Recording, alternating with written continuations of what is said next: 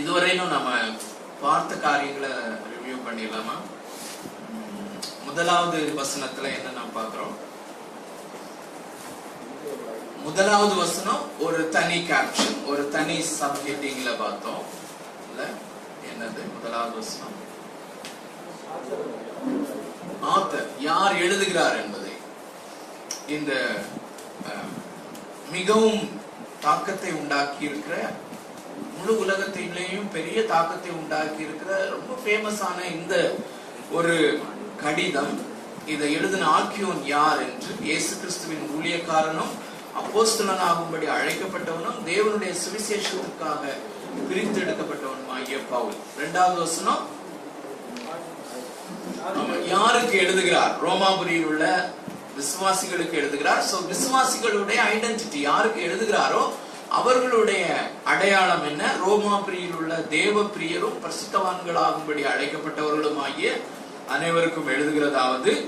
மூன்றாவது வசனம் மூன்றாவது வசனம் கிரீட்டிங்ஸ், எப்படி கிரீட் பண்ணுகிறார்? நம்முடைய பிதாவாகிய தேவனாலும் கர்த்தராய் இயேசு கிறிஸ்துவினாலும் உங்களுக்கு கிருபையும் சமாதானமும் உண்டாவதாக. நான்காவது வசனமும் ஐந்தாவது வசனமும் சுவிசேஷத்தினுடைய ரத்தின சுருக்கம் அல்லது தீசிஸ் ஸ்டேட்மெண்ட். பதினாறு அதிகாரங்களிலும் சுவிசேஷத்தை மிகவும் தெள்ள தெளிவாக விளக்க விரும்புகிற அப்போஸ்தலனாகிய பவுல் நான்காவது வசனத்திலேயும் ஐந்தாவது வசனத்திலேயும் மிகவும் ரத்தின சுருக்கமாக மூன்று ஹைலைட் பாயிண்ட்ஸோட கூட இந்த சுவிசேஷத்தை எழுதுகிறார். இயேசு கிறிஸ்துவை குறித்து தேவன் தம்முடைய தீர்க்கதரிசிகளின் மூலமாய் பரிசுத்த வேதாகமங்களில் முன்னே தம்முடைய சுவிசேஷத்தை பற்றி வாக்குத்தத்தம் பண்ணினபடி கர்த்தராகிய இயேசு கிறிஸ்துவானவர் மாம்சத்தின்படி தாவீதின் சந்ததியில் பிறந்தவரும் பரிசுத்தமுள்ள ஆவியின்படி தேவனுடைய சுதன் என்று மரித்தோரில் இருந்து உயிர்த்தெழுந்ததினாலே பலமாய் ரூபிக்கப்பட்ட தேவகுமாரனுமாய் இருக்கிறார். ஆறாவது வசனத்துல ஆறாவது வசனத்துல இருந்து எட்டாவது வசனம் வரையிலும், சாரி ஆறு ஏழு ஆறு ஏழு அப்போஸ்தலனாகிய பவுலுடைய மிஷன் ஸ்டேட்மெண்ட். பதினைந்தாவது அதிகாரத்திலே தன்னுடைய மிஷன் ஸ்டேட்மெண்ட்டை மிகவும் விளக்கமாக விரிவாக கூற இருக்கிறவர் இரண்டு வசனங்களிலே தன்னுடைய மிஷன் ஸ்டேட்மெண்ட்டை, தன்னுடைய இருதயத்தை வெகுவாக தூண்டுவிக்கிற அந்த மிஷன் ஸ்டேட்மெண்ட்டை அவர் சொல்கிறார். அவர் சகல ஜாதிகளையும் அவர்களுக்குள் இயேசு கிறிஸ்துவினால் அழைக்கப்பட்டவர்களாகிய உங்களையும் தமது நாமத்து நிமித்தம் விசுவாசத்திற்கு கீழ்ப்படிய பண்ணும் பொருட்டு எங்களுக்கு கிருபையையும் அப்போஸ்தல ஊழியத்தையும் அருளி செய்திருக்கிறார். அதுக்கப்புறம் எட்டாவது வசனத்துல இருந்து பதினைந்தாவது வசனம் வரையும் உள்ள அந்த ஒரு பெரிய பேசேஜ் தான் நம்ம தொடர்ந்து தியானித்து கொண்டு வருகிறோம், தொடர்ந்து படித்து கொண்டு இருக்கிறோம். அதுல என்ன பார்க்கிறோம்? என்ன சொல்லுகிறார்? மிஷன் ஸ்டேட்மெண்ட் சுருக்கமாக சொன்னவர் அந்த மிஷன் ஸ்டேட்மெண்ட் தன்னை எப்படி தூண்டுகிறது அல்லது எப்படி அவரை பேஷனேட்டாக மாற்றுகிறது. அந்த மிஷன் ஸ்டேட்மெண்ட் தேவனிடத்திலிருந்து வந்த அந்த மிஷன் ஸ்டேட்மெண்ட் அல்லது தேவனுக்காக நான் செய்கிற காரியம், அதற்கு நான் எவ்வளவு தூரம் நான் அர்ப்பணிக்கப்பட்டவனாக இருக்கிறேன், இந்த மிஷன் ஸ்டேட்மெண்ட் நிறைவேறுவதற்கு நான் எவ்வளவு அர்ப்பணிக்கப்பட்டவனாக இருக்கிறேன், அல்லது இந்த மிஷன் ஸ்டேட்மெண்ட் என்னை எப்படிப்பட்ட பேஷனேட்டான ஊழியக்காரனாக மாற்றுகிறது என்பதை குறித்து சொல்கிறார் இல்லையா? எட்டாவது வசனத்துல இருந்து பதினைந்து வரையிலும். அதுல எட்டாவது வசனத்துல என்ன பார்த்தோம்?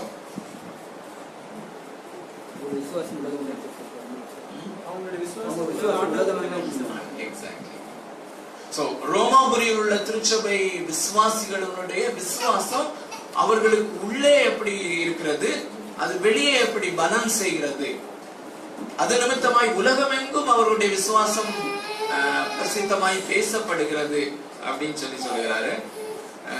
ஒன்பதாவது வசனம் ஒன்பதாவது பத்தாவது வசனம்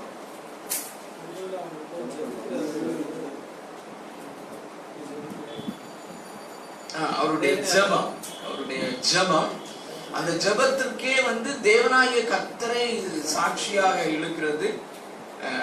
அப்புறம் அந்த ஜபத்தை ஜப ஜபத்தினுடைய ஆக்சுவல் கண்டென்ட கடந்த வாரத்துல பார்த்தோம் இல்லையா? நீங்கள் ஸ்திரப்படுவதற்காக அப்படின்னு சொன்னா விசுவாசத்திலே ஸ்திரப்படுவதற்காக.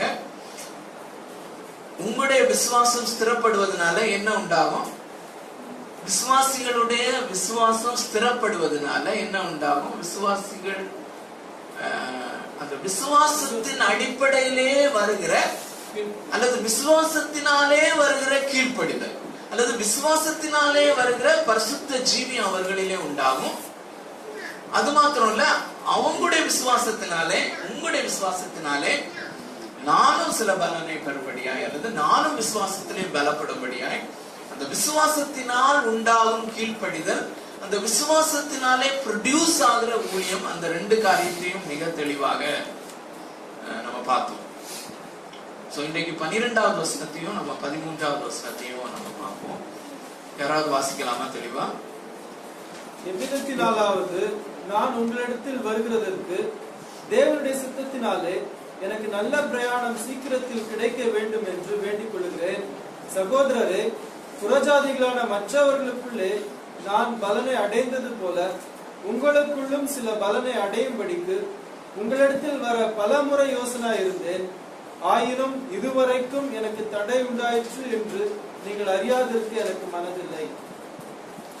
சோ இன்னைக்கு நான் வந்து ஸ்பெஷலா அந்த பைபிள் லவ்வர்ஸ் பைபிள் ஸ்டடின்னு சொல்லி ஏன் சொன்னேன்னு சொன்னா, இதையும் நான் அடிக்கடி நம்ம ரிப்பீட் பண்ணி இருக்கிறேன்.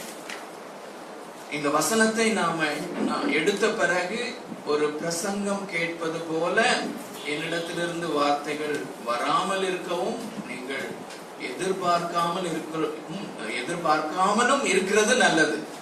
I want you to look into the word. நீங்களே வசனத்தை பார்க்க வேண்டும் என்றும் உங்களோடு இணைந்து நானும் பார்க்க வேண்டும் என்றும் நான் விரும்புகிறேன்.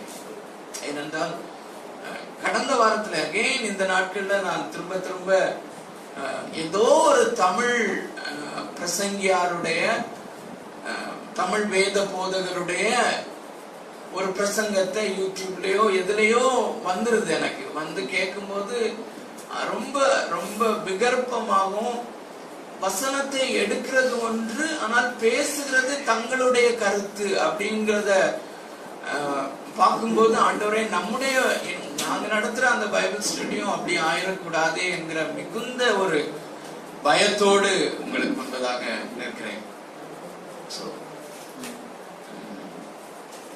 இதுல இருக்கிற ப்ரொபோசிஷன்ஸ் நீங்களே பாருங்க. எவ்விதத்திலாவது நான் உங்களிடத்தில் வருகிறதற்கு தேவனுடைய சித்தத்தினாலே எனக்கு நல்ல பிரயாணம் சீக்கிரத்திலே கிடைக்க வேண்டும் என்று வேண்டிக் கொள்கிறேன். சகோதரரே, புறஜாதிகளான மற்றவர்களுக்குள்ளே நான் பலனை அடைந்தது போல உங்களுக்குள்ளும் சில பலனை அடைபடிக்கு உங்களிடத்தில் வர பலமுறை யோசனையா இருந்தேன். ஆயினும் இதுவரைக்கும் எனக்கு தடை உண்டாயிற்று என்று நீங்கள் அறியாதிருக்க எனக்கு மனதில்லை. சோ அவருடைய ஆக்சுவல் ஜெப குறிப்பு நம்ம கடந்த வாரத்துல ரொம்ப தெளிவா நம்ம பார்த்துட்டோம் இல்லையா? சோ இதை நம்ம என்ன சொல்லலாம்? அவருடைய ஜெபம் எப்படிப்பட்ட தன்மையா இருக்கிறது அப்படி சொல்லலாமா? அதனால்தான் கேப்ஷன் அப்படி போட்டிருக்கேன், some essential elements of Paul's passionate prayer. பவுலின் பேரார்வ ஜெபத்தின் சில முக்கியமான சில மிக முக்கியமான தத்துவங்கள். சோ அவர் ஜெபிக்கிறதற்கு முன்னோடியாக நான் உங்களிடத்துல வருகிறதற்கு எவ்வளவு வாஞ்சையா இருக்கிறேன், ஆவலா இருக்கிறேன், உங்களை பார்க்க ஆசையா இருக்கிறேன் என்று இந்த ஜெபத்தினுடைய முதல் பகுதியிலே சொன்னார். அதற்கு பிறகு அவருடைய அந்த ஆக்சுவல் ஜெப குறிப்பை சொல்லுகிறார். இன்றைக்கு நம்ம வாசித்த இந்த ரெண்டு வசனத்திலே எப்படி ஜெபிக்கிறார், அவருடைய ஜெபம் எப்படிப்பட்ட தன்மை உடையதா இருக்கிறது அப்படின்னு சொல்லி நம்ம பார்க்கிறோம். சோ இதுல வந்து ஹைலைட்டிங் வேர்ட் வந்து தேவனுடைய சித்தம். சோ கேள்விக்கு நம்ம போலாம் டைரக்டா. ரோம திருச்சபை மக்களுக்கு ஊழியம் செய்வது தேவனுடைய சித்தத்திற்கு உட்பட்டதா இருப்பினும் பவுல் தனது ஜெபத்தில் தேவனுடைய சித்தத்தின்படி என்ற கட்டுப்பாட்டை ஏன் வைக்கிறார்? தேவன் எல்லா செயல்களுக்கும் மேலேயும் தனது சர்வ அதிகார ஆளுகை உடையவராக இருக்கும் போது நாம் ஏன் ஜெபிக்க வேண்டும்? சோ இந்த இரண்டாவது சப் குவெஸ்டியன் ஒரு பிராக்டிக்கல் குவெஸ்டியன். ஆனா முதல் கேள்வி பவுலுடைய ஜெபத்தை குறித்த ஒரு காரியம். சோ கேள்வி புரிஞ்சுதா? பவுல் வந்து ரோம திருச்சபைக்கு போய் எதுக்காக போகிறார்? Very good. சுவிசேஷத்தை பிரசங்கிப்பதற்காக போகிறார். சுவிசேஷத்தை எதற்கு இந்த விசுவாசிகள் நிறைந்த திருச்சபைக்கு அவர் போதிக்க வேண்டும்? ஏற்கனவே அவர்களுடைய விசுவாசம் அவர்களுக்குள்ளேயும் இருக்கிறது. அந்த விசுவாசம் வெளிப்படையாக பலன் செய்வது நிமித்தம் உலகமெங்கும் அவர்களுடைய விசுவாசத்தை குறித்து பேசுகிறார்கள். ஆயினும் அப்போஸ்தலனாகிய பவுல் அங்கே போக வேண்டும் என்று விரும்புகிறார், போய் சுவிசேஷத்தை பிரசங்கிக்க வேண்டும் என்று விரும்புகிறார். இன்னும் அவர்களுடைய விசுவாசம் ஸ்திரப்பட வேண்டும் என்பதுதான் அவருடைய ஆவல். இது தேவனுடைய சித்தம் தானே இல்லையா? This is God's will. அப்படி இருக்கும்போது ஏன் அவர் இங்க இந்த இடத்துல தேவனுடைய சித்தத்தினாலே அப்படிங்கிற ஒரு கட்டுப்பாட்டை அங்கு வைக்கிறார்? அந்த அந்த அந்த ஃப்ரேஸ் பார்க்கும்போது நமக்கு கொஞ்சம் அந்த தேவனுடைய சித்தத்தினாலே நான் வரணும் அப்படிங்கிறது. அவர் எப்படி ஜெபிக்கிறார் என்றால், தேவனுக்கு சித்தமானா நான் வர வேண்டும். ஏன்னா கீழே நம்ம பார்க்கணும், ஏற்கனவே ரெண்டு மூன்று முறை நிறைய முறை பிளான் பண்ணி அது நடக்கல அப்படின்னு சொல்றாரு. அதனால தேவனுடைய தேவனுக்கு சித்தமானா நான் இந்த முறை வர வேண்டும் என்று விரும்புகிறேன் அப்படின்னு சொல்றாரு. சோ அவர் அங்கே ரோமாபுரியில போய் சுவிசேஷத்தை தான் பிரசங்கிக்க போகிறார். அது தேவனுடைய சித்தம். அதுக்குதான் ஒரு சில வசனங்களை நான் போட்டிருக்கேன். மத்தேயு எழுதின சுவிசேஷம் இருபத்தி எட்டாவது அதிகாரம் நமக்கு நன்றாக நன்றாக தெரிந்த அந்த கிரேட் கமிஷன் தான். ஆனாலும் நம்ம ஒரு முறை வாசித்திடலாம். இது தேவனுடைய சித்தம் என்பதை நாம் அறிந்து கொள்ளும்படியாக மத்தேயு இருபத்தி எட்டு பதினெட்டு பத்தொன்பது இருபது. அப்போது இயேசு சமீபத்தில் வந்து அவர்களை நோக்கி, வானத்திலும் பூமியிலும் சகல அதிகாரமும் எனக்கு கொடுக்கப்பட்டிருக்கிறது, ஆகையால் நீங்கள் புறப்பட்டு போய் சகல ஜாதிகளையும் சீஷராக்கி பிதா குமாரன் பரிசுத்த ஆவியின் நாமத்திலே அவர்களுக்கு ஞானஸ்நானம் கொடுத்து நான் உங்களுக்கு கட்டளையிட்ட யாவையும் அவர்கள் கை கொள்ளும்படி அவர்களுக்கு உபதேசம் பண்ணுங்கள். இதோ உலகத்தின் முடிவு பரியந்தோ சகல நாட்டிலே நான் உங்களோடு கூட இருக்கிறேன் என்றார். So this is clearly God's will. ஆகையால் நீங்கள் புறப்பட்டு போய் சகல ஜாதிகளையும் சீஷராக்கி பிதா குமாரன் பரிசுத்த ஆவியின் நாமத்திலே அவர்களுக்கு ஞானஸ்நானம் கொடுத்து நான் உங்களுக்கு கட்டளையிட்ட யாவையும், அதாவது முழு சுவிசேஷத்தையும் அவர்கள் கை கொள்ளும்படி அவர்களுக்கு உபதேசம் பண்ணுங்கள் அப்படின்னு சொல்றது. சோ அப்போஸ்தலனாகிய பவுல் அந்த காரியத்தை தான் செய்யறதுக்கு ரோமாபுரிக்கு போகிறதற்கு வாஞ்சையா இருக்கிறார். இயேசு தமக்கு கட்டளையிட்ட காரியங்களை அவர்களுக்கு போதிக்கும்படியாய் அவர் வாஞ்சை உள்ளவராய் இருக்கிறார். இது தேவனுடைய சித்தத்தின்படியானதுதான், தேவனுடைய சித்தம். ஒன்று தீமோத்தேயு இரண்டாவது அதிகாரம் நான்காவது வசனம்.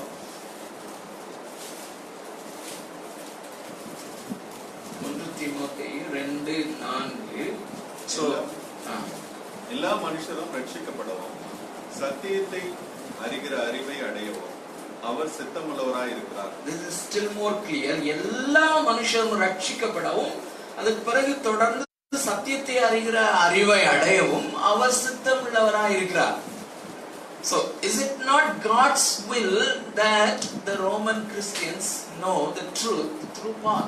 அப்போஸ்தலனாகிய பவுலின் மூலமாக இப்பொழுது தேவனுடைய சத்தியத்தை சத்தியத்தை அவர்கள் முழுமையாய் அறிந்து கொள்வது அவருடைய முழுமையான சித்தம் தானே.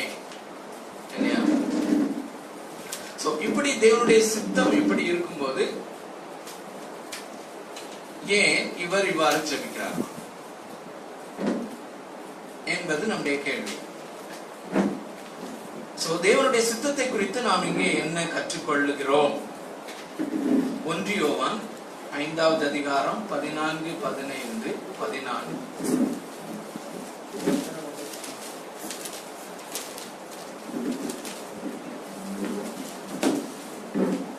ஒன்றியோவான் ஐந்தாவது அதிகாரம் பதினான்கு பதினைந்து. ஸோ வசனங்களை நானே வாசிக்கலாம்னு நினைக்கிறேன். எல்லாருமே சேர்ந்து ஃபாலோ பண்ணிக்கலாம். நான் வாசிக்க போகிறேன். பதினான்கு பதினைந்து எல்லாரும் எடுத்தாச்சா? நாம் எதையாகிலும் அவருடைய சித்தத்தின்படி கேட்டால் அவர் நமக்கு செவி கொடுக்கிறார் என்பதே அவரை பற்றி நாம் கொண்டிருக்கிற தைரியம். நாம் எதை கேட்டாலும் அவர் நமக்கு செவி கொடுக்கிறார் என்று நாம் அறிந்திருந்தோம். ஆனால் அவரிடத்தில் நாம் கேட்டவைகளை பெற்றுக்கொண்டோம் என்று அறிந்திருக்கிறோம். பதினைந்தாவது வசனத்திலே நாம் எதை கேட்டாலும் அவர் நமக்கு செவி கொடுக்கிறார் என்று நாம் அறிந்திருக்கிறோம் என்று சொல்கிறார். சோ அவருடைய சித்தத்தின்படி நாம் கேட்டால் சரி, நாம் எதை கேட்டாலும் கொடுக்கிறார். ஆனால் பதினான்காவது வசனத்திலே நாம் எதையாகிலும் அவருடைய சித்தத்தின்படி கேட்டால், சோ அதுதான் கண்டிஷன். நாம் எதை கேட்டாலும் அவர் கொடுக்கிறார், ஆனால் அவருடைய சித்தத்தின்படி கேட்க வேண்டும். அவருடைய சித்தத்தின்படி கேட்டால் அவர் கொடுக்கிறார். சோ இப்போ இங்க நமக்கு பிரச்சனை என்னவென்றால், அப்போஸ்தலனாகிய பவுல் ரோமாபுரியிலே சென்று சுவிசேஷத்தை பிரசங்கிப்பது தேவனுடைய சித்தம் என்பதை நாம் தெளிவாக பார்க்கிறோம். வசனத்திலே எழுதப்பட்டிருக்கிறது தேவனுடைய தெளிவான சித்தம். சோ அந்த சித்தத்தின்படிதான் அவர் ஜெபிக்கிறார். அப்படின்னா ஏன் இங்கே தேவன் தேவனுக்கு சித்தமானால் என்று ஒரு கிளாஸ் அதை ஆட் பண்ணுகிறார்? தேவனுக்கு சித்தம் என்று தெளிவாய் தெரிந்தும் ஏன் இங்கே அவருக்கு சித்தமானால் அப்படின்னு சொல்லி எழுதுகிறார்?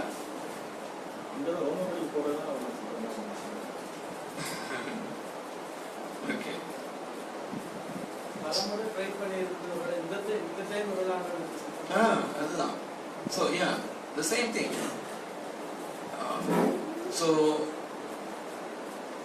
ரோமாபுரியிலே சென்று சுவிசேஷத்தை பிரசங்கிப்பது நூறு சதவீதம் தேவனுடைய சித்தம்தான், தேவனுடைய சித்தம்தான். ஆனால் பல முறை ஏற்கனவே பிளான் பண்ணி அவருக்கு போக முடியல. ஸோ இப்போ அகெயின் தேவனுக்கு சித்தமானால், ஸோ இப்படி வரும்போது நமக்கு கொஞ்சம் கன்ஃபியூசிங்கா இருக்கா இல்லையா?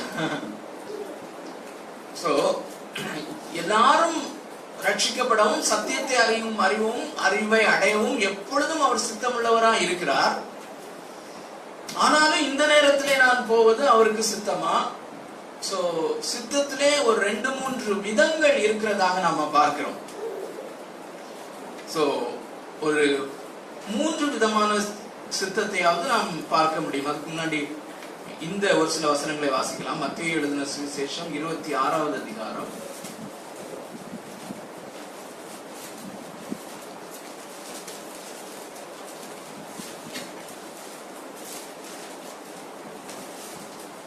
இருபத்தி ஆறு முப்பத்தி ஒன்பது.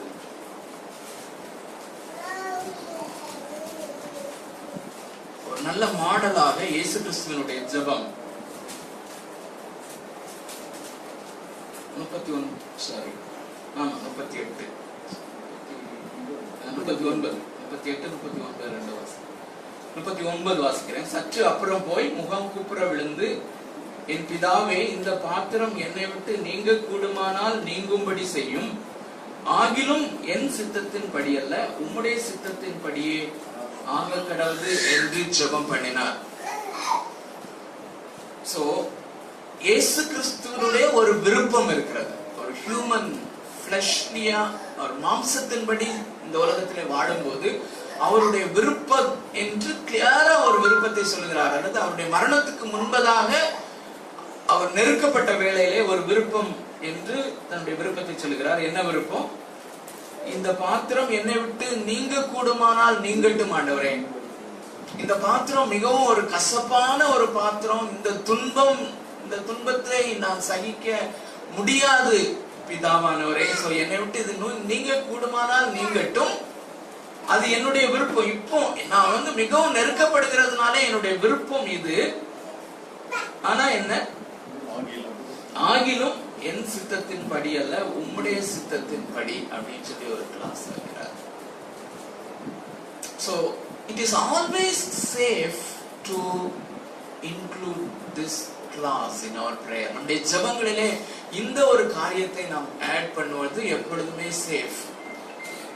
நான் விரும்புகிறேன் எனக்கு இப்படி நடக்கணும், நான் என்னுடைய உறவினர்களுக்காக மற்றவர்களுக்காக வியாதிப்பட்டவர்களுக்காக நான் ஜெபிக்கும் போது ஆண்டவரே இந்த வியாதி முற்றிலும் மாற வேண்டும், இவர்கள் இந்த வியாதியிலிருந்து விடுதலை பெற வேண்டும் என்று நான் விரும்புகிறேன், அதற்காக நான் ஜெபிக்கிறேன். சோ அப்படி அதுக்காக ஜெபிக்கும் போது இதையும் ஆட் பண்ண முடியுமா? ஆனாலும் உங்களுடைய சித்தத்தின்படி ஆக கடவுது அப்படின்னு சொன்னா ஒருவேளை ஹீல் பண்ணாம இருக்கிறதும் அவருக்கு சித்தமா இருக்குமா? கண்டிப்பாக கண்டிப்பா இருக்கும். பிராக்டிகலா அதுதான் நம்ம பாக்குறோம்.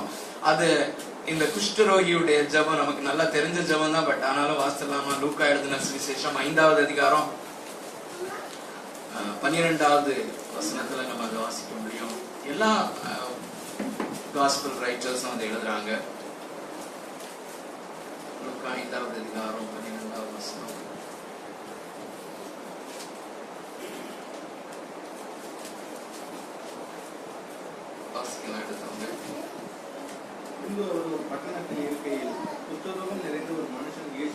குஷ்டரோகம் நிறைந்த ஒரு மனுஷன் இயேசுவை கண்டு முகம் குப்புற விழுந்து, ஆண்டவரே, உமக்கு சித்தமானால் என்னை சுத்தமாக்க உம்மாலே ஆகும் என்று அவரை வேண்டிக் கொண்டார்.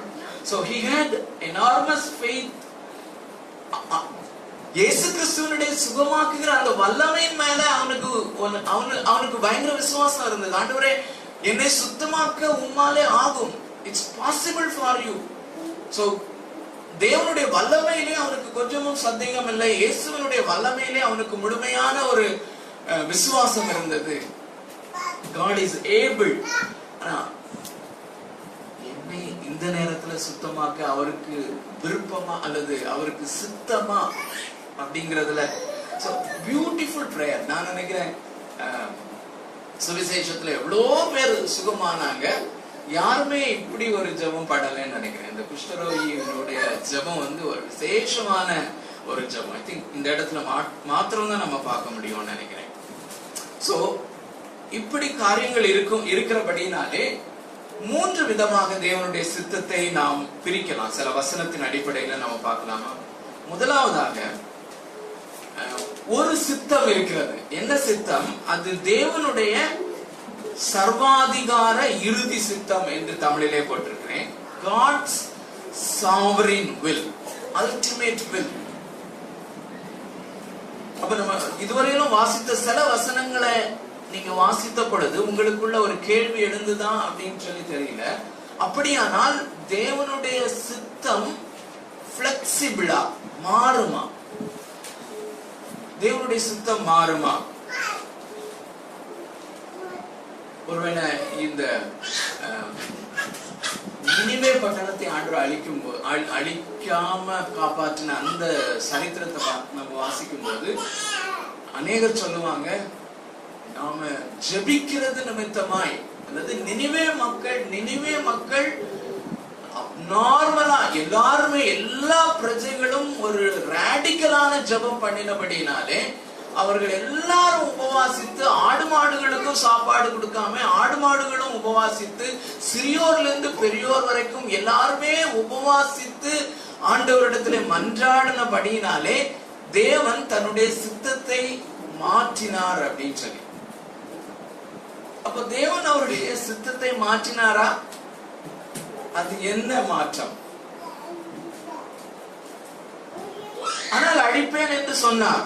அழிப்பேன் என்று சொன்னார்.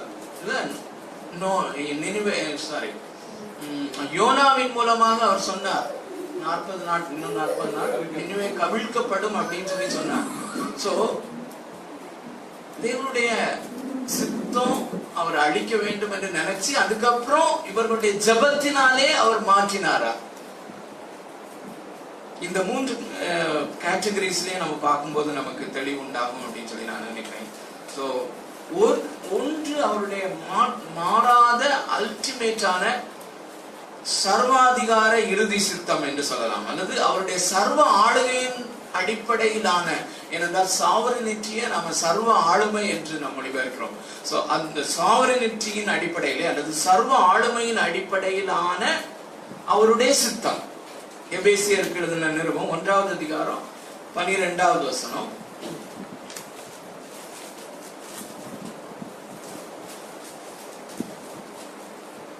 எபேசியர் ஒன்று பன்னிரண்டு. தமது சித்தத்தின் ஆலோசனைக்கு தக்கதாக. இந்த ஆலோசனை அப்படிங்கிற வார்த்தையும் அடிக்கடி வரும். The counsel of his will. அது ஒரு ஆழமான வார்த்தை. தமது சித்தத்தின் ஆலோசனைக்கு தக்கதாக எல்லாவற்றையும் எல்லாவற்றையும் நடப்பிக்கிற அவருடைய தீர்மானத்தின்படி எப்போதும். சோ அவருடைய சித்தம் அப்படின்னு சொன்னா அவருடைய இந்த சாவரின் வில், அவருடைய சர்வாதிகார அந்த சர்வ ஆளுமையினுடைய சித்தம் அப்படிங்கிற அந்த சித்தம் அப்படிங்கிற வார்த்தையோடு கூட சம்பந்தப்பட்ட மூன்று வார்த்தைகளை கவனிங்களேன். தமது சித்தத்தின் ஆலோசனைக்கு தக்கதாக அல்லது பிதா குமாரன் பரிசுத்த ஆவியானவராக திரியேக தேவனாக இணைந்து தாம் தீர்மானித்த ஆலோசனை செய்து தீர்மானித்த அந்த சித்தம் தமது சித்தத்தின் ஆலோசனைக்கு தக்கதாக. அப்புறம் மூன்றாவது சித்தம் என்கிற ஒரு வார்த்தை, ஆலோசனை அப்படிங்கிற ஒரு வார்த்தை, தீர்மானம் அப்படிங்கிற ஒரு வார்த்தை. இது மாறாத ஒரு காரியம், இதை யாரும் மாற்ற முடியாது. தேவன் நான் கர்த்தர், நான் மாறாதவர், நான் சொல்லு சொல்லுகிற காரியத்தை நான் அப்படியே நிறைவேற்றுவேன் என்று சொல்லுகிற அநேக காரியங்களை தீர்க்க தரிசன புஸ்தகத்திலே யோபின் புஸ்தகத்திலே நாம வாசிக்கிறோம். அதை குறித்து தான் இந்த எபேசியர் ஒன்று பனிரெண்டுல வாசிக்கிறோம். அப்போஸ்தல நடவடிக்கைகள் நான்காவது அதிகாரம் இருபத்தி ஏழு இருபத்தி எட்டு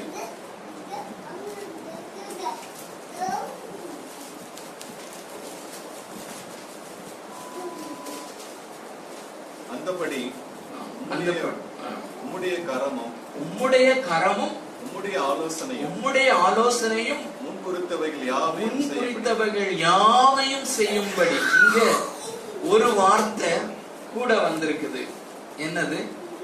ஆலோசனை இதுல வந்திருக்கு. நம்ம எபேசியர் எபேசியர்ல வாசித்த அந்த வசனம், எபேசியர் ஒண்ணு பன்னிரெண்டுல நம்ம வாசித்த வசனத்துல வந்த அதே ஆலோசனை இங்க வந்திருக்குது. முன்குறித்தவைகள் அப்படின்னு சொல்லி ஒரு வார்த்தை கூட வந்திருக்குது.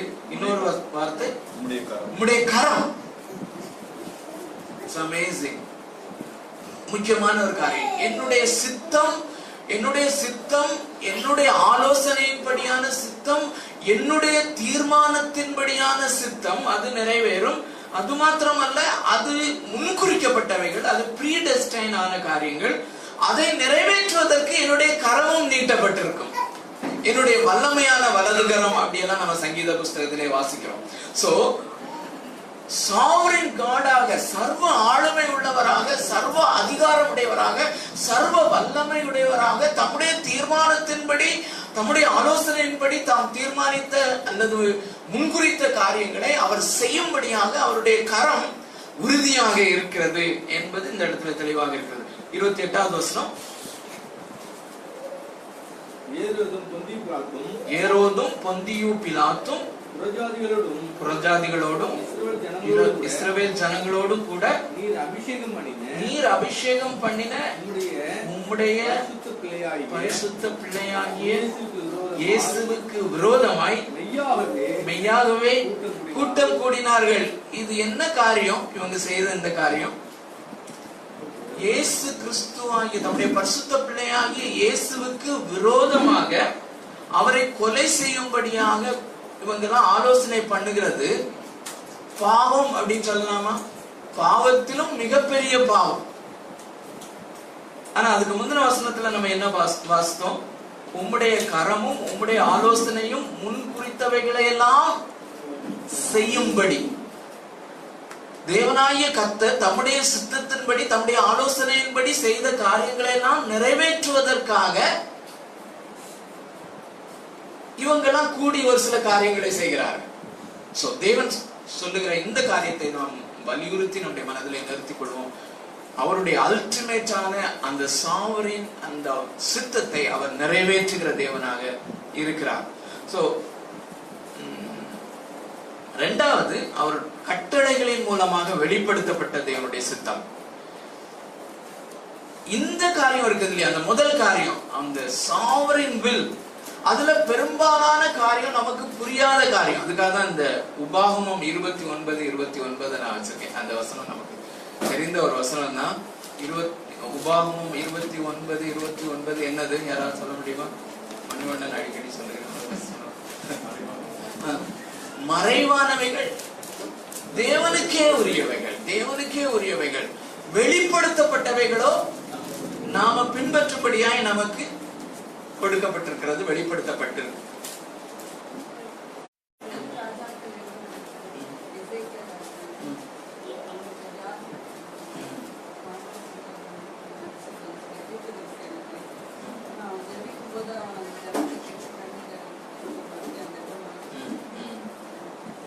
அதுதான் நம்ம தொடர்ந்து பாக்குறோம். அந்த சித்தம் அப்படின்னு சொல்லும் போது எசேக்கியா வியாதிப்பட்டு அவன் அந்த நேரத்திலே மறிக்க மாட்டான் என்பது அவருக்கு தெரியும். மறிக்க மாட்டான் என்பதுதான் அவருடைய அல்டிமேட்டான சித்தம், அவருடைய சாவரின் வில். அதற்காக அவனை ஜெபிக்க வைக்கிறார். அதற்காக அவனை ஜெபிக்க வைக்கிறதே அவர்தான். சோ அவர் முடிவாக செய்த சொன்ன காரியம்,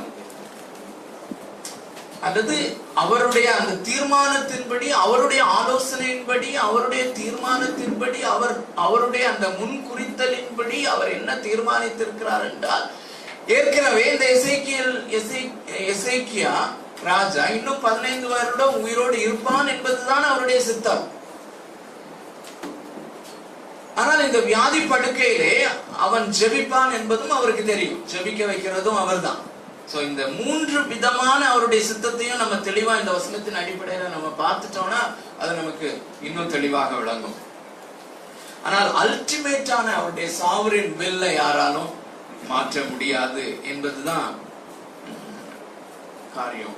சோ இந்த வெளிப்படுத்தப்பட்ட தேவ சித்தம் என்ன அப்படிங்கிறது தான் யாத்ராகம புஸ்தகம் இருபது ஒன்றிலிருந்து பதினேழு வரைக்கும் என்ன இருக்குது அது நமக்கு நன்றாக தெரிஞ்சிருக்க வேண்டிய ஒரு ரெஃபரன்ஸ். ஆமா, அது ஃபுல்லா நம்ம இப்ப படிக்க வேண்டிய அவசியம் இல்லை. முதல் முறையாக அந்த ஆதாமுக்கும் ஏவாளுக்கும் ஆண்டவர் ஒரு கட்டளை கொடுத்ததற்கு பின்பு இஸ்ரவேல் ஜனங்களை இஸ்ரவேல் சமுதாயமாக அவர் உருவாக்கின பின்பு தன்னுடைய வெளிப்படுத்தப்பட்ட அந்த சித்தத்தை அவர் கொடுப்பது இதுதான் முதல் முறை. சோ அந்த யாத்ராகமம் இருபதாவது அதிகாரம் ஒன்றிலிருந்து பதினேழாவது வசனம் வரையிலும் பத்து கட்டளைகள். இது தேவனுடைய தேவன் தம்முடைய வார்த்தையின் மூலமாக வெளிப்படுத்தின வெளிப்படுத்தி கொடுத்த, மனுஷன் கீழ்ப்படியும்படியாக வெளிப்படுத்தி கொடுத்த அவருடைய சித்தம். சோ ஆதியாகமத்திலிருந்து வெளிப்படுத்தல் வரையிலும் அநேக தேவனுடைய கட்டளைகளை நாம பார்க்கிறோமா, மனுஷன் இப்படி வாழ வேண்டும் என்று அவர் விரும்புகிற அவருடைய சித்தம். சோ இந்த சித்தத்தை மனிதன் மீறலாம், மீறுகிறதற்கு ஒரு ப்ரொவிஷன் இருக்கிறது. அல்லது அந்த இந்த தேவனுடைய சித்தம் பின்பற்றப்படாமல் இருக்கலாம், அல்லது இந்த தேவனுடைய சித்தம் வெளிப்படுத்தப்பட்ட இந்த தேவனுடைய சித்தம் நிறைவேற்றப்படாமல் இருக்கலாம். மனிதனுடைய ஸ்டபர்ன்னஸ்னால, அவனுடைய காரியங்களின் நிமித்தமாக அவன் தேவனுடைய சித்தத்தை நிறைவேற்றாமல் இருக்கலாம். அதுதான் அது வெளிப்படுத்தப்பட்ட சித்தம், அல்லது காட்ஸ் மாரல் வில் என்று அதை சொல்வார்கள். இனி மூன்றாவது தேவனுடைய ஒரு அனுமதிக்கப்பட்ட சித்தம் என்று ஒன்று இருக்கிறது, அவருடைய பெர்மிசிவ் வில். அது ரோமருக்கு எழுதின நிருபம் பதினைந்தாவது அதிகாரம்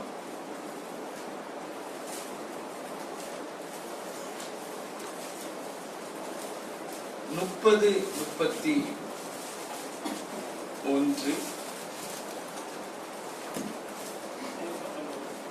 மேலும் சகோதரரே மேலும் சகோதரரே தேவ சித்தத்தினாலே தேவ சித்தத்தினாலே நான் சந்தோஷத்துடனே நான் சந்தோஷத்துடனே உங்களிடத்தில் வந்து உங்களிடத்தில் வந்து உங்களோடு இளைப்பாறும்படியாக உங்களோடு இளைப்பாறும்படியாக யூதாவில் இருக்கிற அவிசுவாசிகளுக்கு யூதேயாவில் இருக்கிற அவிசுவாசிகளுக்கு நான் தப்புவிக்கப்படும்படிக்கும் நான் தப்புவிக்கப்படும்படிக்கும் நான் எருசலேமில் பரிசுத்தவான்களுக்கு நான் எருசலேமில் உள்ள பரிசுத்தவான்களுக்கு செய்ய போகிற தர்ம காரியம் செய்ய போகிற தர்ம சகாயம் தர்ம சகாயம் அவர்களாலே அங்கீகரிக்கப்படும் அவர்களால் அங்கீகரிக்கப்படும் படிக்கும். அப்படி ஜெபம் பண்ணுங்கன்னு சொல்றாரு இல்லையா?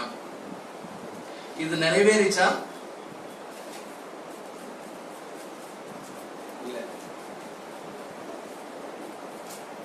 நான் சந்தோஷத்துடனே உங்களிடத்தில் வந்து உங்களோடு இளைப்பாறும்படி, சந்தோஷத்துடனே ரோமாபுரி திருச்சபைக்கு போய் அவர் இளைப்பாறி இளைப்பாறணும்னு சொல்லி நினைச்சாரு. ஆனா அது நடக்கல, கைதியா போனாரு அப்படின்னு சொல்லி நமக்கு தெரியும்ல. சோ ரெண்டு ஜெப குறிப்பு இந்த காரியத்துல, நான் சந்தோஷத்துடனே உங்களிடத்துல வந்து உங்களோடு இளைப்பாறும்படியாக அப்படின்னு தேவ சித்தத்தினாலே தேவ தேவனுக்கு சித்தமானால், இதை எப்படி சொல்லலாம், இப்படி புரிந்து கொண்டா இன்னும் கொஞ்சம் ஈஸியா இருக்கும். தேவனுக்கு சித்தமானால் நான் சந்தோஷத்துடனே உங்களிடத்தில் வந்து உங்களோடு இளைப்பாரும்படியாக அப்படிங்கிறது ஒரு பாயிண்ட், ஒரு குறிப்பு. இந்த காரியம் நிறைவேறல, அப்போ இது தேவனுக்கு சித்தம் இல்லை. அவர் சந்தோஷத்தோடு இந்த ரோமா ரோமாபுரி திருச்சபையாரோடு இளைப்பாறுவது தேவனுக்கு சித்தமா இருக்கவில்லை. ஆனா இரண்டாவது பகுதி பாருங்க, முப்பத்தி ஓராவது வசனத்திலே, யூதேயாவில் இருக்கிற அவிசுவாசிகளுக்கு நான் தப்புவிக்கப்படும்படிக்கு இது நிறைவேறிச்சா? இதுவும் நிறைவேறல, இதுவும் நிறைவேறல. அங்க போய் பிடிபட்டாரு, அங்க போய் பிடிபட்டாரு. ஆனா இன்னொரு பகுதி இருக்குது, முப்பத்தி ஓராவது வசனத்திலேயே, யூதேயாவில் இருக்கிற அவிசுவாசிகளுக்கு நான் தப்புவிக்கப்படும்படி அப்படின்னு சொல்லி சொல்லிக்கிறாரு. ஆனா தப்புவிக்கப்படவில்லை. நமக்கு தெரியும், அவர் ரோமாபுரிக்கு போகும்போது அங்கே அரெஸ்ட் பண்ணப்படுகிறார், பெரிய கூக்குரல் எல்லாம் உண்டாச்சு, நமக்கு தெரியும். மூன்றாவது ஒரு குறிப்பும் கூட இருக்குது, அதையும் கவனிக்கிறேன். நான் நான் எருசலேமில் உள்ள பரிசுத்தவான்களுக்கு செய்ய போகிற தர்ம சகாயம் அவர்களால் அங்கீகரிக்கப்படும்படிக்கு அந்த ஜெபம் கேட்கப்பட்டுச்சா? அது கேட்கப்பட்டுச்சு, அது கேட்கப்பட்டுச்சு. அந்த அகாயாவிலும் மக்கதோலியாவிலும் உள்ள அந்த திருச்சபையார் கொடுத்த தர்ம சகாயத்தை அவர் எருசலேமில் உள்ள திருச்சபைக்கு கொண்டு போய் கொடுக்கிறார். அவர்கள் அதை ஏற்றுக்கொள்கிறார்கள். அது இந்த ரோமர் நிருபத்திலேயே வருது. சோ மூன்று குறிப்புகளை உள்ளடக்கி ஜெபிக்கிற ஜெபத்தை தான் இந்த முப்பது முப்பத்தி ஒன்னு வசனங்கள்ல பாக்குறோம். அதுல ரெண்டு காரியம் நிறைவேறுகிறது, ரெண்டு காரியம் நிறைவேறவில்லை. ரெண்டு காரியம் சாரி ரெண்டு காரியம் நிறைவேறுகிறது, நிறைவேறவில்லை, ஒன்று நிறைவேறுகிறது. சோ ரெண்டு காரியம் தேவனுடைய சித்தம் இல்லை என்று சொல்கிறார், ஒன்று தேவனுடைய சித்தமாக இருக்கிறது. சோ இது அவருடைய பெர்மிசிவ் வில் அப்படின்னு சொல்லி சொல்லலாம். சிலரை பெர்மிட் பண்ணுகிறார், சிலரை அவர் செய்யாமல் இருக்கிறார். சோ ரெண்டாவது குறிப்புக்கு நாம போலாம். இந்த ரெண்டாவது வார்த்தை பலன், ஃப்ரூட் அப்படிங்கிறது. பவுல் தனது ஊழியத்தை பதிமூன்றாம் வசனத்தில் பலன் என்று குறிப்பிட காரணம் என்ன? Why does Paul mention his ministry in Rome as a fruit? யோவான் எழுதின சுவிசேஷம் பதினைந்து பதினாறு, யோவான் பனிரெண்டு இருபத்தி மூன்று இருபத்தி நான்கு ஆகிய வசனங்களை நீங்க வீட்டுல போய் வாசிங்க. இந்த இந்த காரியத்தை நம்ம கடந்த வாரத்துல ரொம்ப தெளிவாக பார்ப்போம். யாராவது சொல்ல முடியுமா பிரீஃபா, ஏன் அப்போஸ்தலனாகிய பவுல் தன்னுடைய ஊழியத்தை ஒரு பலன் என்று சொல்கிறார், ஃப்ரூட் அப்படின்னு சொல்கிறார்? என்னுடைய கடினமான உழைப்பு என்று சொல்வது ஒரு காரியம், ஆனால் என்னுடைய விசுவாசத்தின் அடிப்படையிலே நான் தேவனை விசுவாசித்ததினாலே அவர் எனக்குள்ளே ஒரு பலனாக, ஃப்ரூட்டாக இந்த ஊழியத்தை அவர் ப்ரொடியூஸ் பண்ணினார் என்கிற காரியத்தை தான் படத்தோட நம்ம கடந்த வாரத்துல நம்ம பார்த்தோம். அதைத்தான் அவர் சொல்கிறார். ஸோ அதை நம்ம விட்டு நம்ம கடந்த வாரத்துல அதை டீட்டெயிலாக நம்ம பார்த்ததுனால நம்ம அதை ஸ்கிப் பண்ணி நம்ம போகலாம். நீங்கள் வீட்டில் போய் அதை கடந்த வாரத்தினுடைய நோட்ஸோடு கூட நீங்கள் கம்பேர் பண்ணி படிக்கலாம். மூன்றாவது நம்ம பார்க்க போகிற அந்த ஹைலைட்டிங் வேர்ட், தடை உண்டாயிற்று அப்படின்னு சொல்கிறார். அந்த வசனத்தை வாசிக்கலாம், இந்த பதிமூன்றாவது வசனத்தை திரும்பமாக நம்ம வாசிக்கலாம். சகோதரரே, புறஜாதிகளான மற்றவர்களுக்குள்ளே நான் பலனை அடைந்தது போல உங்களுக்குள்ளும் சில பலனை அடையும்படிக்கு உங்களிடத்தில் வர பல முறை யோசனையாயிருந்தேன். ஆயினும் இதுவரைக்கும் எனக்கு தடை உண்டாயிற்று, நீங்கள் அறியாதிருக்க எனக்கு மனதில்லை. சோ தடை என்று பதிமூன்றாம் வசனத்தில் எதை குறிப்பிடுகிறார்? தேவன் எல்லா செயல்களுக்கும் மேலேயும் தனது சர்வ அதிகார ஆளுகை உடையவராக இருக்கும் போது நாம் ஏன் திட்டமிட வேண்டும்? சோ ஒன்னு வந்து, if God is sovereign, why should we pray? அந்த கேள்விக்கு தெளிவான விடை விடை கிடைச்சதான்னு தெரியல. மேபி தேவன் தேவனுடைய சித்தத்துக்கு நேராய் நம்ம ஜெபிக்கும் போது முதல்ல நம்மளை பார்ப்போம். நம்மளுக்குள்ள தேவனுக்கு தேவனுக்கு உகந்த காரியங்கள் இருக்குதான்னு நம்ம ஆராய்ச்சி பார்க்கறதுக்கு அது ஒரு ஒரு காரணமா தேவ சித்தன்னு தெரியும். ஸோ அது நடக்கும்னு எனக்கு தெரியும். ஸோ அதுக்காக நான் ப்ரேயர் பண்றேன்னும் போது ஸோ என்ன நான் பார்ப்பேன், தானியல் கூட தீர்க்கதரிசன புத்தகம்லாம் படிக்கிறாரு, படிச்சதுக்கு அப்புறம் தான் என்ன பண்றாரு, ஜெபம் பண்றாரு.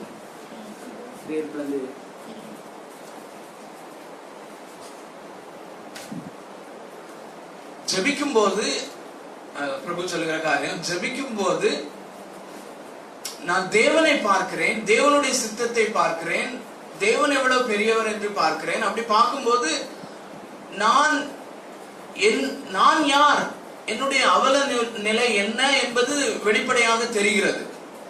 சோ என்னை நான் ஆராய்ந்து பார்ப்பதற்கு, என்னுடைய என்னை குறித்த சரியான ஒரு பிக்சரை நான் பெற்றுக்கொள்வதற்கு அது உதவி செய்கிறது அப்படிங்கிறது. ஓகே, அது சார் கரெக்டா அது. பட் ஆனா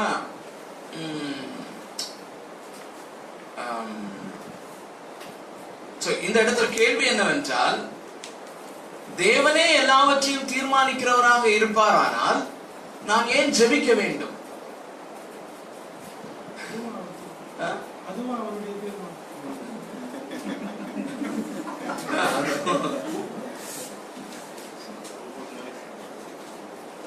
அதுக்கு அது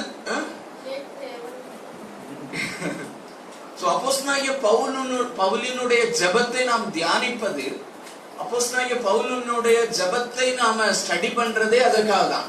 சோ அவருக்கு தெரியும், அவருக்கு உறுதியான நம்பிக்கை உண்டு, அவருடைய அவருடைய ரைட்டிங்ஸ் எல்லாவற்றிலிருந்தும் நம்ம தெளிவாய் கற்றுக்கொள்ளுகிற காரியம், தேவன் தேவன் சர்வ வல்லமை உள்ளவர், சர்வ அதிகாரம் உள்ளவர், அவர் தன்னுடைய அல்டிமேட்டான சித்தத்தை மாற்ற மாட்டார் என்பது அவருக்கு நன்றாக தெரியும்.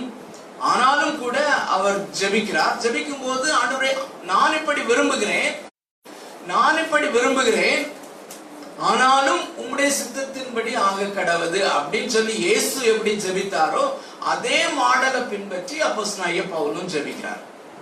அவ்வளவுதான். இந்த டைம்ல ஒவ்வொரு டைம்லயும் நான் ஜெபிக்கிறேன், ஒவ்வொரு டைம்லயும் நான் திட்டமிடுகிறேன், ஒவ்வொரு டைம்லயும் நான் போய் இந்த ஊழியத்தை நிறைவேற்ற நிறைவேற்ற வேண்டும் என்று விரும்புகிறேன், ஒவ்வொரு டைம்லயும் நான் அதுக்காக ஜெபிக்கிறேன்.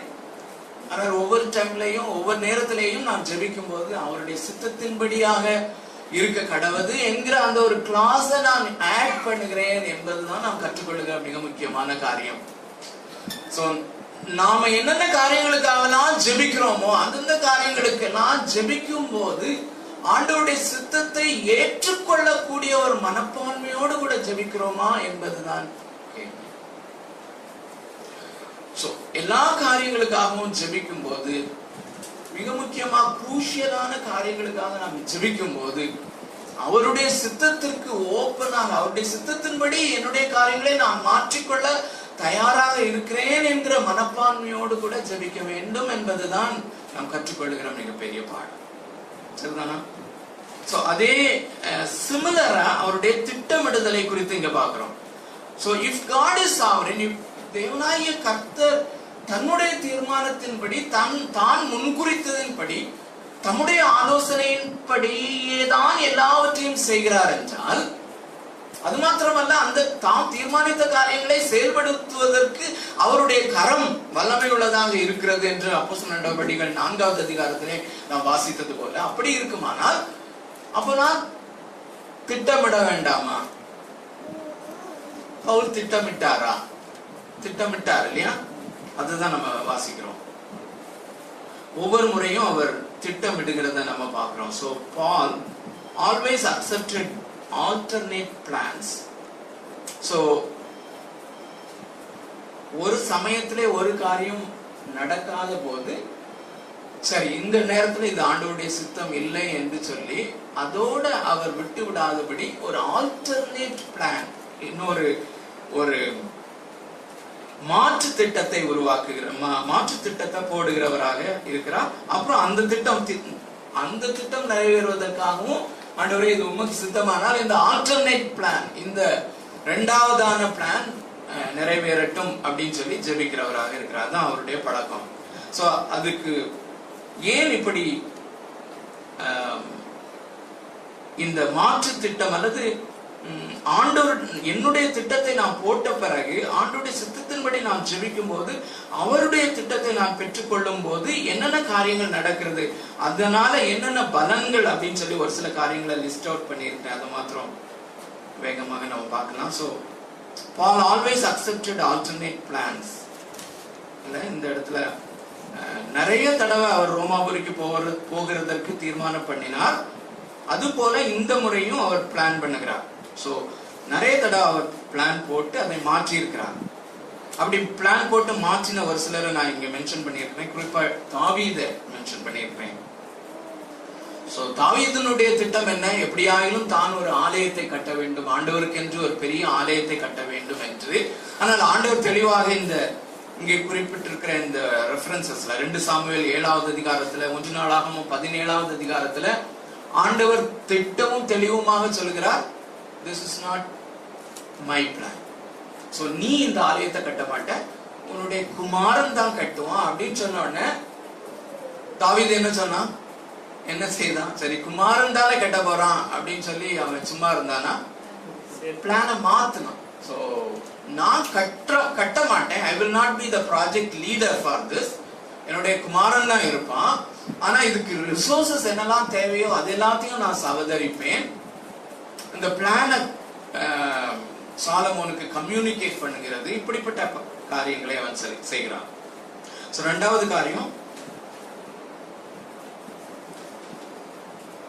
ஸோ பவுலினுடைய திட்டம் ஏன் நிறைவேறவில்லை?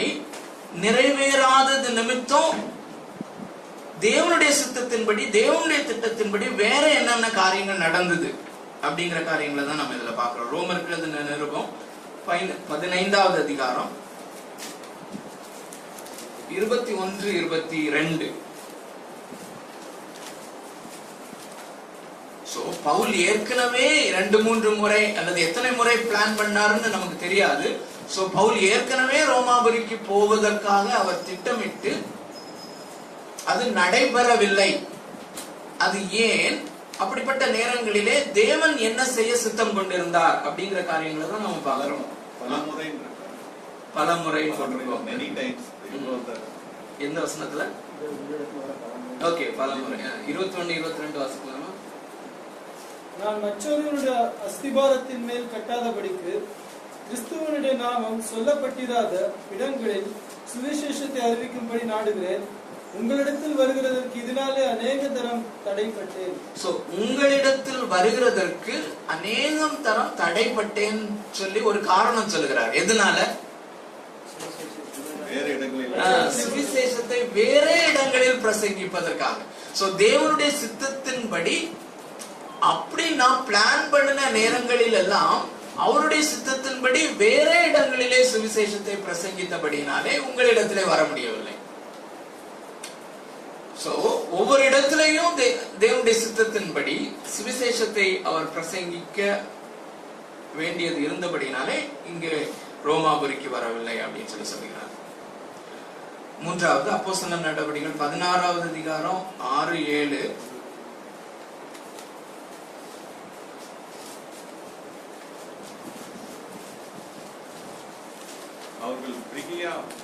இந்த சம்பவம் நமக்கு நல்லா நன்றாக தெரிந்த ஒரு சம்பவம், நாம் அடிக்கடி தியானிக்கிற ஒரு காரியம். அவர்கள் பிரிகியா கலாத்தியா நாடுகளை கடந்து போன போது ஆசியாவிலே வசனத்தை சொல்லாதபடிக்கு பரிசுத்த ஆவியினாலே தடை. இந்த இடத்துல யார் தடை பண்ணுகிறார்?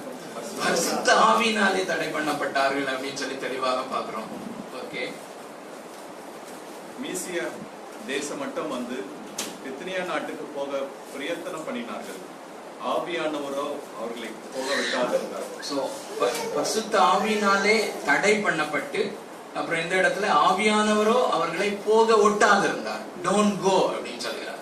சோ அதுக்கப்புறம் அதை தொடர்ந்து மக்கதோனியாவிலிருந்து ஒருவன் வந்து ராத்திரி சொப்பனத்துல எங்களுக்கு வந்து உதவி செய்யும் என்று கேட்பது போல் அவர் பவுல் அப்போஸ்தலனாகிய பவுல் அந்த சொப்பனை பார்த்ததுனாலே தேவன் மக்கதோனியாவுக்கு போக விரும்புகிறார் என்று சொல்லி அவருடைய பிளானை மாத்துறாங்க. சோ ரெண்டு இடத்திலே சுவிசேஷத்தை பிரசங்கிப்பதற்கு தடை கொண்டு வரப்படுகிறது. பரிசுத்த ஆவியானவர் மூலமாக, தேவன் மூலமாக டைரக்டாக அந்த தடை வந்ததினாலே இன்னொரு இடத்துக்கு அல்லது ஐரோப்பா என்கிற இன்னொரு கண்டத்திற்கு முற்றிலுமாக ஆவியானவர் அவர்களை மாற்றி கொண்டு போகிறார் அல்லது சுவிசேஷத்தை யூரோப்புக்கு கொண்டு போகிறதற்காக அவர்களுடைய அவர்கள் வழி நடத்தப்படுகிறார்கள் என்பதை அறிந்து கொள்கிறார்கள்.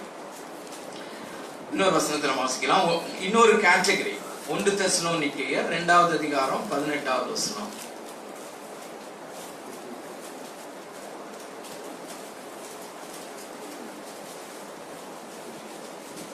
ஆகையால் நாங்கள் உங்களிடத்தில் வர இரண்டொரு தரம் மனதாயிருந்தோம், பவுலாகிய நானே வர மனதாயிருந்தேன், சாத்தானோ எங்களை தடை பண்ணினான். இந்த இடத்துல அடிக்கடி எல்லா பிளேமையும் சாத்தான் எல்லா பிளேமும் இல்லை, பொதுவாக காரியங்கள் நடக்கலன்னா சாத்தான் மேல பொதுவாக. சோ இந்த இடத்துல தெளிவாக சொல்கிறார், சாத்தானோ தடை பண்ணினான். சோ சுவிசேஷத்தை பிரசங்கிப்பதற்கு சாத்தான் தடை பண்ண முடியுமா? தடை பண்ண முடியும். சோ ஆனா அது தேவனுடைய சித்தமா? இல்லை. சாத்தான் தடை பண்ணினாலும் சாத்தான் தடை பண்ணினாலும் இதுக்காக அந்த மூன்று விதமான தேவனுடைய சித்தத்தையும் நாம வகையறி வகையறுத்து கற்றுக்கொண்டது இதற்காகத்தான். பிரியமானவர்களே, சாத்தான் தடையை உண்டு பண்ணினாலும் தேவனிடத்திலிருந்து அனுமதி கேட்காமல் அவன் செய்யவில்லை என்பது யோபனுடைய புஸ்தகத்திலிருந்து நமக்கு நாம் தெளிவாய் கற்றுக்கொள்ளுகிற ஒரு காரியம்.